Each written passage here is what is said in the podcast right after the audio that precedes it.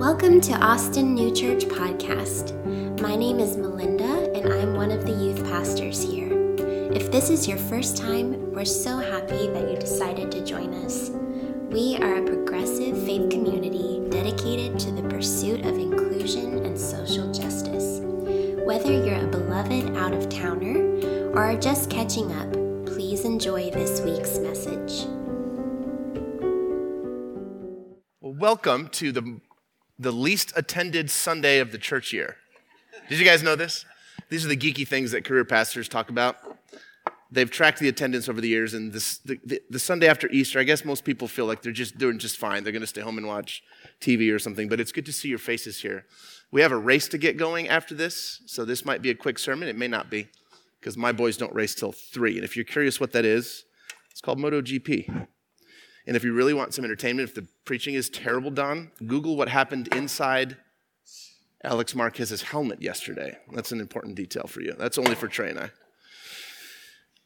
Well, my name is Jason. I'm also one of the people who stand up here often. Trey just refuses to say he's one of the pastors here because he said that 100 times, 100% of the time for 12 years, and I picked on him about now he won't do it. So now he's going to tell you everything except that he's one of the pastors here on Sunday morning, but we know how to fill in the blanks there. Well, it's good to see you in a place like this. Welcome to the second Sunday of Easter season. And I'm guessing you're aware, maybe you're not, that if you didn't grow up in, in, a, in a liturgical church, that Easter is not a one off event in the church calendar. In fact, it's a season like other seasons. Now, the gold comes up front, and then you walk out that truth versus the flip, which would be Advent or Epiphany or Lent. And so it's, it's a little bit di- different. But maybe you've heard the term Easter tide. That just simply means the period of Easter or the season of Easter. Since Easter was the destination to which we all traveled during those 40 or so plus days of Lent, it might seem logical that the story that we've been chasing would end or culminate in some way at an empty tomb, but the story doesn't. It doesn't stop there. So today's gospel reading picks up right where it left off last week in John chapter 20, where the story of Jesus, you know, it doesn't end at that particular juncture where we covered it. It didn't end when he showed up beside an empty tomb as a gardener who knew the name of an old friend. That wasn't the end of the story. And what mostly occupies the space now in the Gospels between the death and resurrection and the end of their written accounts is going to be Jesus addressing doubt directly, tenderly, over and over again. I wonder if you've noticed, friend, how much uh, on the subject of doubt turns up in these biblical stories that we love so much. It's an interesting subject if you think about it. We don't often think about it in church, but it's an interesting subject. I was talking to Catherine and Caesar last Tuesday when we were doing the leftover video about this. As universal as the experience of doubt is in the life of believers, somehow acknowledging and embracing it still creates discomfort in the church, which makes me wonder what we've made the church out of, not the rightness or the correctness of dealing with doubt.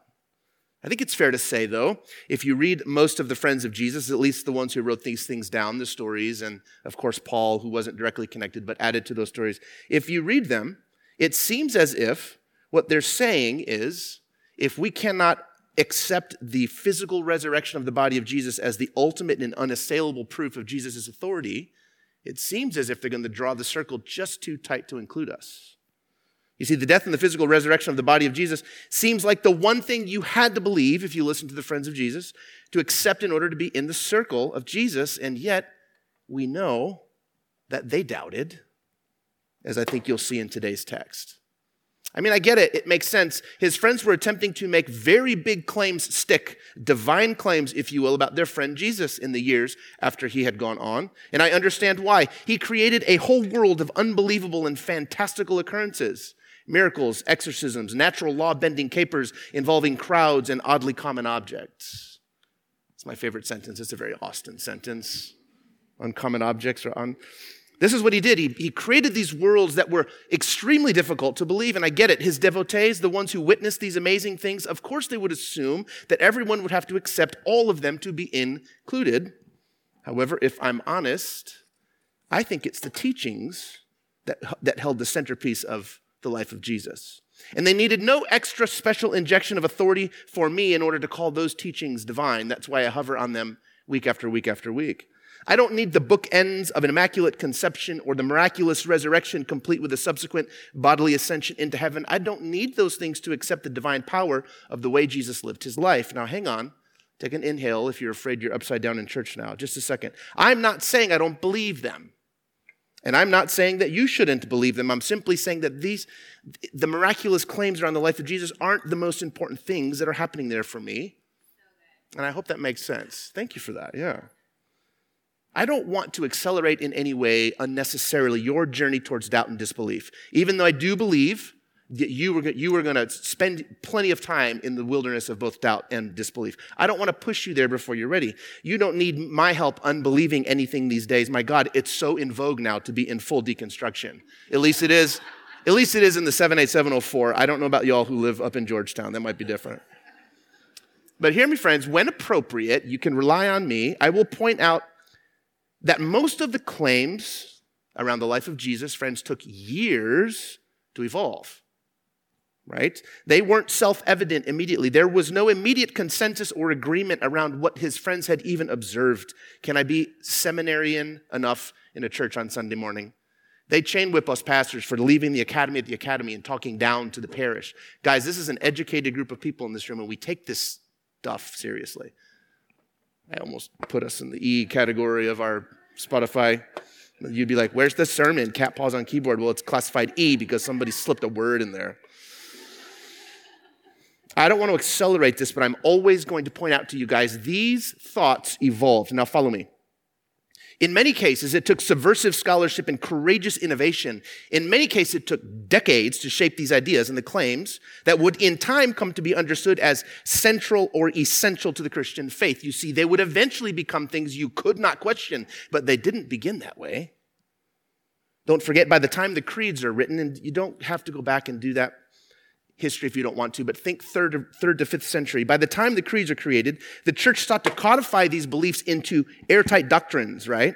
And the word formulations that they chose were not intended to make them more universal and applicable to the masses, which should have been the message, should have been the mission of all people around the gospel of Jesus. Nope, that's not what the creeds were doing. They were opening, they weren't opening things up. They were, in fact, doing the opposite. They were narrowing and excluding, even removing voices already included in the narrative, like those of women and Mary and others who wrote as Catherine pointed out to me this week. You could literally burn at the stake, friends, at this time in history for questioning what had by then become airtight doctrines that the organized institutional church had decreed in conclave were 100% factual and unquestionable. And my God, don't do that out loud, right?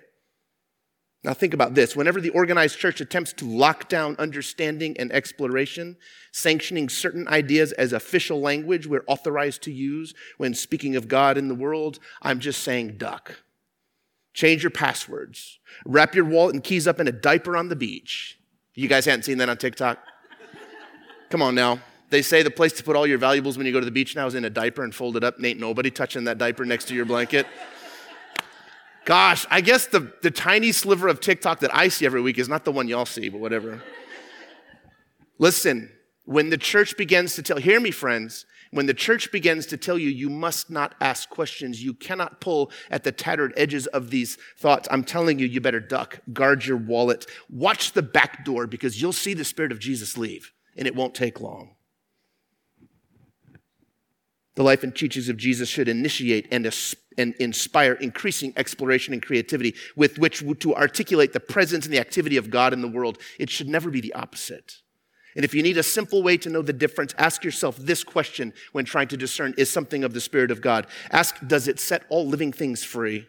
Ask yourself, does it focus on including, not excluding? Let that be your litmus test.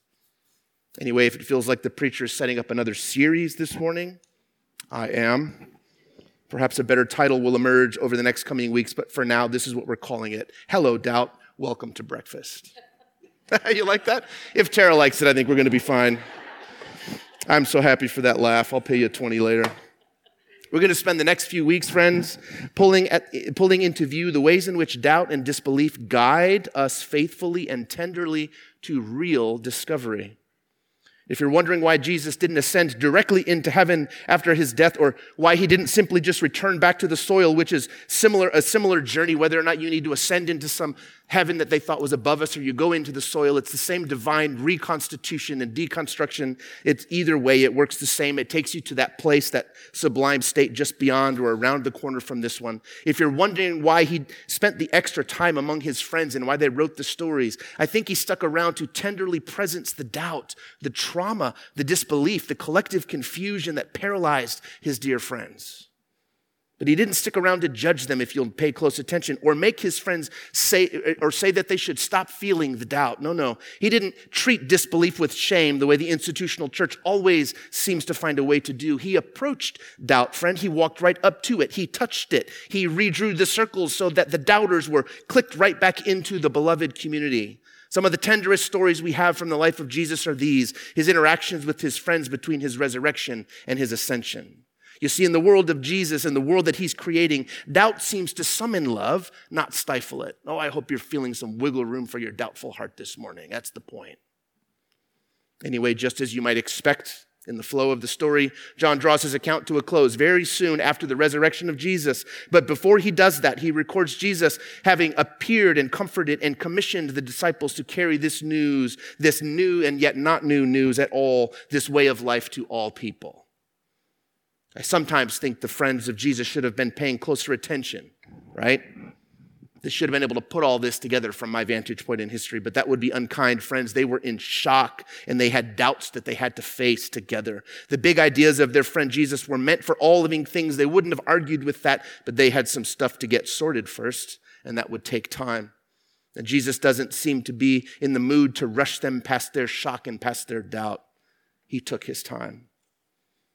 Now, for starters, they would need to believe and accept that this life after death business actually was something that they could accept for themselves, which, in case you hadn't read the whole story, it would take many of them quite a long time to do. Some of them never would, in fact, turn the corner. Think about it, do the math. By the time Jesus, the gospel writers sit down to write these actual written words that happened that they had observed, it's as if the circle of Jesus only now consists of 12 people. Where were the others? There were hundreds. We know about them in the stories. Where had they gone, friends? Many just fell away. They faded back into the fabric. Doubt is real, y'all, but hear me clearly. Doubt belongs to. It's built into your neurophysiology. Doubt is part of your biology. How else do you explain the unlikely evolutionary dominance of our species? Friends, we're not the strongest and we're not the most resilient, but it's tough to ambush us twice the same way because we extrapolate and we prognosticate and we doubt and we wonder. Doubt is an acceptable and applaudable function of the human brain as currently configured. Doubt keeps us alive, friend, and we ought not to deny it. We ought to set a place for doubt right at the breakfast tables of our lives. We should thank it, not exile it. As I think you'll hear today from the friends of Jesus, as as well as for you. There is no straight line, friend, through the shadowy woods of doubt because there doesn't need to be. That's the bottom line. Doubt is nothing to be ashamed of or nothing to push away, which is why for the next several weeks, that's what we're going to do. We're going to camp right in this conversation. In fact, I wonder if we could do this just to change the gears a second. Let's take a few minutes to name some of those doubts. Now, this is going to take a level of vulnerability and courage, and I am, I'm aware of that. And if nobody wants to take the mic, that's fine. We always have Tara in the room. Open mic. You ready to run? Phil Donahue? Do you ever doubt? And if so, name, name, name those things. What are those things you still struggle with in the Christian story as you've been taught? All right, we're going to have it. That didn't take two seconds. That there is a being powerful enough to create the universe or multi universes out there, uh-huh. and that it chose us little things out of the entire universe to present itself to it, that it resurrected. You just name it all the stuff. Along with a yeah. few hundred. So basically the stuff. Everything. Yeah. Hey, Mac, can I have some of that mic in the wedges so I can follow along? My lip reading skills are not as good as they used to be. Who else? That's courageous. Thank you. Some of the things that we doubt. I doubt that heaven is going to be each of us as we were on earth up there just sort of hanging out. Yeah, where does the up come from except the ancient mind that thought it must be better up there because it sucks down here? Of course, they thought heaven was up. Where else would they? People who go down in holes don't usually have a great time, so of course it must be up. Yeah. What'd you do? I went to church and we talked about doubt. Oh my word, we're having fun today. Yes. Um, besides the whole religion, uh, Thanks, Andrew. um, I have a lot of doubt of past experiences and them being real or not because I grew up in like a charismatic faith, so Holy Spirit was really important. And any teaching on Holy Spirit, I'm like, do you throw the baby out with the bathwater? Throw everything out? Like, I have just a ton of doubt about that. Yeah. Okay. I still can't barely hear him in the wedges. It would be helpful for more monitor. Thanks, Andrew, pastor's kid. Oops, just blew your cover there. Yes. I mean, if these stories were supposed to eliminate doubt, it doesn't sound like it's working yet. We could take all day, but we got a race to run. So, Britta, yes. The power of prayer. The power of prayer. Yep. And if you've not been around here for enough minutes to remember what she said, what was it, five, four weeks ago now? Britta's little twin turquoise chair talk about suffering and things of that nature. Uh, if you don't, if you've never given yourself to, to, to question the power of prayer, maybe you've not faced the kind of disease or hardship that, that others have. But yeah. Yes. What else? What, do- what do we got? I uh, we're new here, so hi. Um, Welcome. uh, I was raised really evangelical Pentecostal, um, and we were raised like if you don't believe in Jesus, it's like really just the Jesus that gets you to heaven.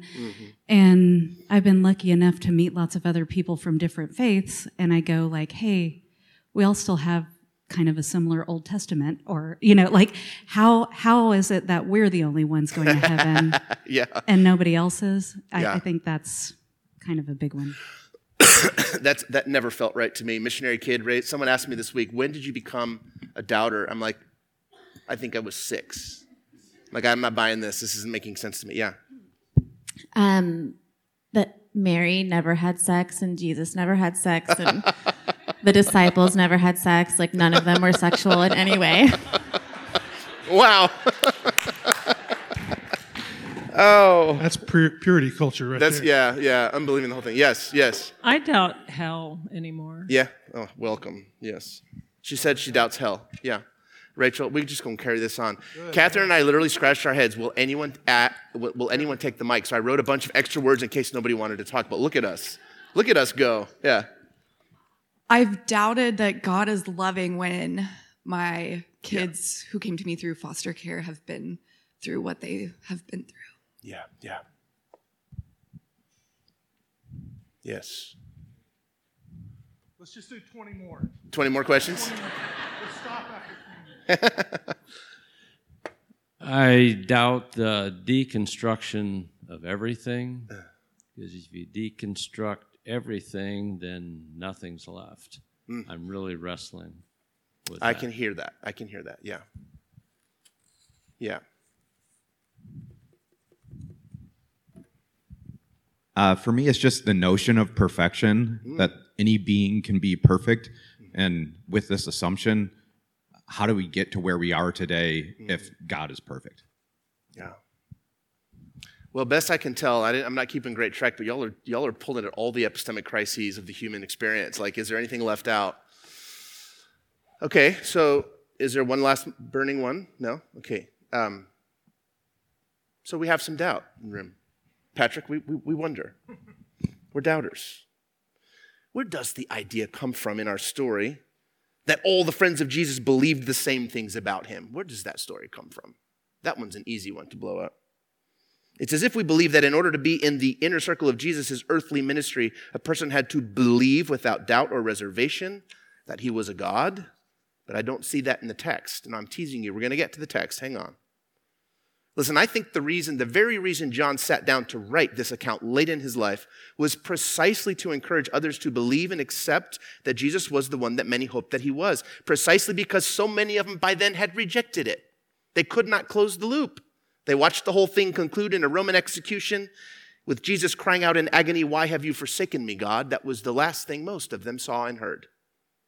Many of them struggled, doubted, despaired, quit, gave up, walked away. It took years to put a positive spin on some of these details, friends. It took years.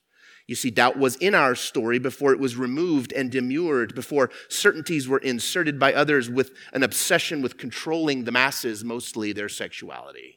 Let's be honest. Biblical scholars agree that the original book of Mark ends with the friends of Jesus running around all frightened after the tomb was found tampered with. No ascension in the original book of Mark, hear me? No commissioning of his followers, just a tragic ending with chaos and confusion swallowing the whole group. I'm not sure if you're aware of this, but Mark 16, the oldest known versions of this that we have in Greek end abruptly at verse 8. And here's the verse. You ready? This is the end of the Jesus story. How do you like this? So they went out and fled from the tomb, for terror and amazement had seized them, and they said nothing more to anyone, for they were afraid. End of book.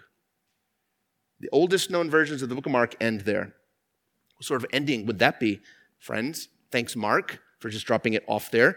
That had to be adjusted, which is why some believe that's exactly what Matthew did. Mark's memory felt too mechanical to, Ma- to Matthew's memory, so he filled in the picture he, that Mark tried to paint, rendering a story that was a little bit easier to market to a world that was obsessed with empires and gods and heroes. The point is, friend, it took years for these stories to take on their current form. And here's the important part even seeing Jesus do these things firsthand did not eradicate doubt and wonder. Wonder wove its way all the way in, friend, as did doubt which interestingly is what our gospel reading is about today. And I'm so glad because it's time we go on record, friends, that doubt belongs to. I have had so many conversations over coffee in this town with, with you, people in this community that come to me sheepishly admitting that they're wondering about the whole thing, which is such a beautiful thing to presence, and it's never anything to hide. We mostly just wonder together and undo everything over a cup of coffee, and then no one puts it all back together. Well, today's reading drops us right into the chapter 20 of John again, and so let's read it and see what we might learn. This is the scenario where the friends of Jesus are in hiding. John 20, verse 19. Now, when it was evening on that day, and this is just after the resurrection, okay, just for context, the first day of the week, and the doors were locked where the disciples were for fear of the Jews, Jesus came and stood among them and said, Peace be with you. So, whatever happened or didn't happen at the tomb, fear still held them tightly in its grips now. They were locked away from the world, hidden behind closed doors, friends, processing the likelihood of worst case scenarios, overthinkers laboring to find a way through. Anyone else a card carrying member of that crew? But you see, Jesus invades their privacy, allowing himself right past the locked door, and he offers this greeting Peace be with you, which must have felt ironic. John remembers Jesus saying these words on both sides of death and resurrection, but by this time, those words, Peace be with you, must have sounded a little different. My apologies. Verse 20. And after he said this, he showed them his hands and his side. Then the disciples rejoiced when they saw the Lord. Verse 21. Jesus said to them again, Peace be with you. As the Father has sent me, so send I you. Literally, he repeats himself, Peace be with you, presumably for emphasis. Usually that's what happens, presumably to make it stick, which we know, friends, that it didn't and it wouldn't until deep into the book of Acts where we finally see courage and conviction begin to replace fear little by little. But this time, Jesus ups the ante if you're paying close attention. Peace be with you. Plus, I'm sending you just like God sent me, right through death into new life. Which all of a sudden begins to sound serious, doesn't it? serious if you ask me. I'd have been terrified to hear this if I was among the hiders. I doubt any of these people wanted to hear about having to suffer the way Jesus had just suffered. Certainly, that must have been top of their mind, hence the locked and bolted door. Anyway, this helps explain why Jesus doesn't just repeat this same word formulation. This time he does it to embolden and encourage them, but that wasn't the only focus, you see. This time now he breathes on them. It's as if he's, the story keeps getting more and more complicated, according to John. Sorry. So let's read it. Verse 22. When he said this, he breathed on them and he said to them, Receive now the Holy Spirit. If you forgive the sins of any, they are forgiven them. And if you retain the sins of any, they are retained. No mention or anyone speaking in tongues here. So, for those Pentecostals who are disappointed that John must have omitted that, I felt you smile in the room. If you don't get that joke, don't worry, it isn't really funny. It's just some of us come from that part of the church. Well, the Holy Spirit here is a word formulation that can be easily misunderstood, so let's be real careful. Here, the Greek that John uses can simply be translated different wind or the wind of an animating force of God that stands outside the normal. So when he breathes on them, he's not breathing into them the third person of the Trinity that hadn't evolved for four centuries yet. He's simply breathing on them the, the wind or a different wind, okay? And so for our purposes, we might think of Jesus' encouragement this way. By breathing on you now, he, mu- he could have been saying, uh, be reminded that the constantly available presence of God is as close to you as I am at this moment, literally inside your locked door, right where you are, not right where you should be. In other words, Jesus went from peace be with you to I am with you as you are with one another. And if you ask me, in my view, this might be the sending part that he's referring to above. God sent me to be with you, so be with one another in the same way, hear me, on both sides of loss and grief and death and decay, rebirth and reconstitution and reconfiguration. Be with one another on all sides, in all ways, in all things, be with one another. This is the tender and patient side of Jesus that I so deeply cherish. now, this bit about forgiving and retaining sins, I really can't help you with that. I have absolutely no idea what that statement means. I know what has been written about it, but it's not terribly compelling to me. I'm not unaware of what has been said, but it just still feels odd. And so let's move forward. You like that? I'm just not going to tell you that it, I'm not going to tell you it says something that I don't know what it how it ends up getting to that point. But listen, now we're at my favorite part of the story. Jesus and Thomas, verse 24. But Thomas, who was also called the twin, one of the twelve, was not with them when Jesus came. Now watch. Thomas, unfortunately known to most of us as doubting Thomas, he must have either not been afraid, so he wasn't locked away, or he was simply doing something more productive than hiding out with the overthinkers. And I love this detail about him almost as much as I love this next verse, verse 25.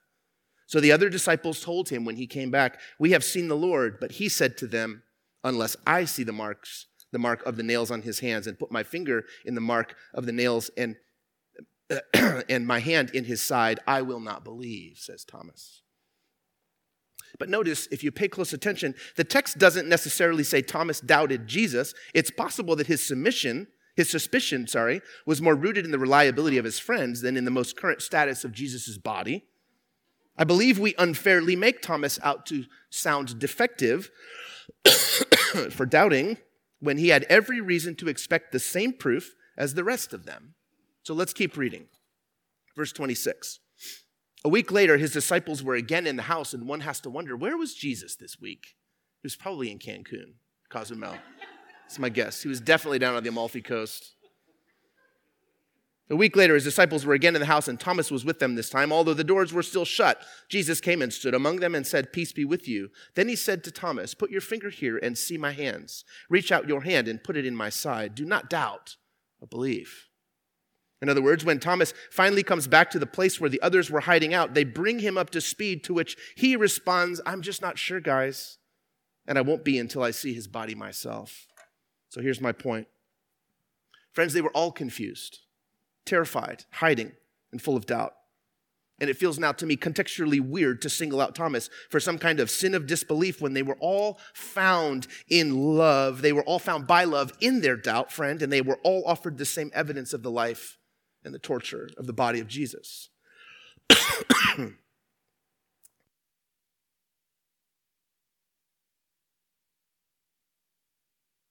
Having a situation right here in front of everybody, Lamar. Yeah, you know. Water goes good with Kahlua. It's iced coffee in case you're losing your mind over there. Got to stay energized for the day. Where were we? That reminds me of Princess Bride with the grandfather. I love you if you know that movie. My kids hate that movie. My kids don't even like people who like that movie, so whatever. My point is this they were all confused and terrified, and they were all in hiding together. And the only reason Thomas wasn't, we don't know why he wasn't, but when he went back, they were all in that same doubt. Thomas is not the only one that ought to receive, you know, the X mark for the sin of disbelief. We were all found by love in that same place. And regarding this bit of do not doubt but believe that Jesus says to Thomas, think of that as an encouragement to follow the progression all the way through. Follow the progression of doubt to physical investigation, to actually touching the body of Jesus, all the way through to some new form of belief. It won't be the same, but follow the progression seems to be the encouragement. It isn't a condemnation of doubt, friends, or Jesus would not have met them here in this hiding place twice. Think about that. This was Jesus offering tender, patient, kind proof of a transformed life. Again, friends, Jesus doesn't hate doubt or those who do, the church does, and there's a difference. Don't forget that. Verse 28 Thomas answered him, My Lord and my God. And Jesus said to him, Have you believed because you have seen? Blessed are those who have not seen and yet come to believe. Again, I'm not certain Thomas doubted Jesus' resurrection so much as his friends and their story about it.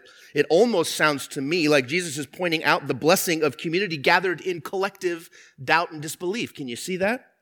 This almost sounds like Jesus encouraging Thomas not to isolate from the doubting community. Regardless, Jesus doesn't curse anyone for needing proof, even if he points out the blessing of being at peace with yourself without that proof. And of course, this offering of evidence seems to work for the life of Thomas. He seems to move from doubt to some kind of belief. Not only was his friend actually alive, Thomas elevates him to a godlike status in the use, in the use of the Greek here. So, what do we have to do with this? What do we have here? What are we looking at? Why would we be studying doubt the very week after Easter? Is this not a picture of Jesus treating doubt and patience with tenderness and kindness? You do know that Thomas goes on to be probably the most renowned of all of the apostles in terms of his missional reach around the world. You know, Thomas ends up in India, right? I guess you know that. Whatever doubts he may have had, he found his way to some kind of belief. Beloved, the church has long stigmatized doubt for the worst, the most nefarious of reasons. You see, if an organization can convince you that you are defective if you don't agree with their version of truth, however odd or pre scientific, however impossible to explain or intellectually impossible to defend, if they can make the problem, you, the person who doubts, out to be the issue, then they can maintain all control and authority. And I have literally just described for you all of church history. You see, the church friend may feel anti doubt, but Jesus isn't. He never was. Belief is not the key or the secret to belonging in the world of love. Friends, we belong because we are distinct, unique, one of a kind embodiments of the life of God in the world, not because of our belief in a particular storyline, or worse, our belief that ours is the best of all the storylines. Doubt belongs, friend. Admit it or not, it's baked into your bodies. And if you bring yourself to God, hear me, exiling the parts of you that don't yet believe, then you don't end up with a clearer, more compelling version of God. You just end up with exiled parts that you will then have to figure out someday how to allow them to be set free, friend, because freedom is the point. It was only the ever, it was the only point of spiritual work. That's the, that's the truth that endures throughout the centuries. You don't end up with a better version of a gospel. If you tamp it down, you just end up exiled from yourself. Don't exile your doubt, friends. Don't withdraw from your community if you experience it. Welcome it, name it, embrace it. Some of the last words Matthew leaves us with are these from chapter 28. Now, he hasn't been our guide through this particular Easter tide, but see, these are some of the last words Matthew leaves us. Now, the 11 disciples went to Galilee to the mountain to which Jesus had directed them, and when they saw him, they worshiped him, but they doubted. Have you ever seen that before? I'm sure you've seen that. Friend, as tenderly as I can as your pastor, hear me. I know the nooks and crannies of your deconstruction, and I know the amount of doubt that you're now wondering is it too much? Is it too intense? Friend, doubt doesn't decrease the closer you get to Jesus, is my point. If that were the case, all of these people should have been fully convinced, totally certain, completely on board, but they were not any more than we are, any more than we need to be. Doubt belongs with love and faith and belief. Doubt belongs, period. So even when you're afraid, doubt might consume you, leaving nothing behind. That does not mean that you are far from love or far from God, friend. That's something that you actually never have been. Not a single one of you, thank God. Friends, some of us never land, we only fall. Hello, doubt. Welcome to breakfast. Hello, musicians. Sorry about my voice. Why do we say welcome to breakfast? I don't know what size home you grew up in, but there's usually one meal that I could guarantee that everybody was in the same place, and it was breakfast. And when I say make a place at your breakfast table for doubt, I'm saying welcome it daily. It's not going anywhere. It's like one of your dependents. It's going to be there, needing Pop Tarts every day of the week. All right, why don't you join us on your feet as we worship? Got another song, and then we'll do the Eucharist and one more song. Thank you for listening to the Austin New Church podcast. To stay connected, follow us on our Facebook and Instagram pages and head over to austinnewchurch.com where you can get added to our mailing list. Our services are also live streamed on Facebook and YouTube on Sundays at 10:30 a.m. if you'd like to receive the full experience. We're so grateful for who you are and who you are becoming. Grace and peace be with you wherever you are.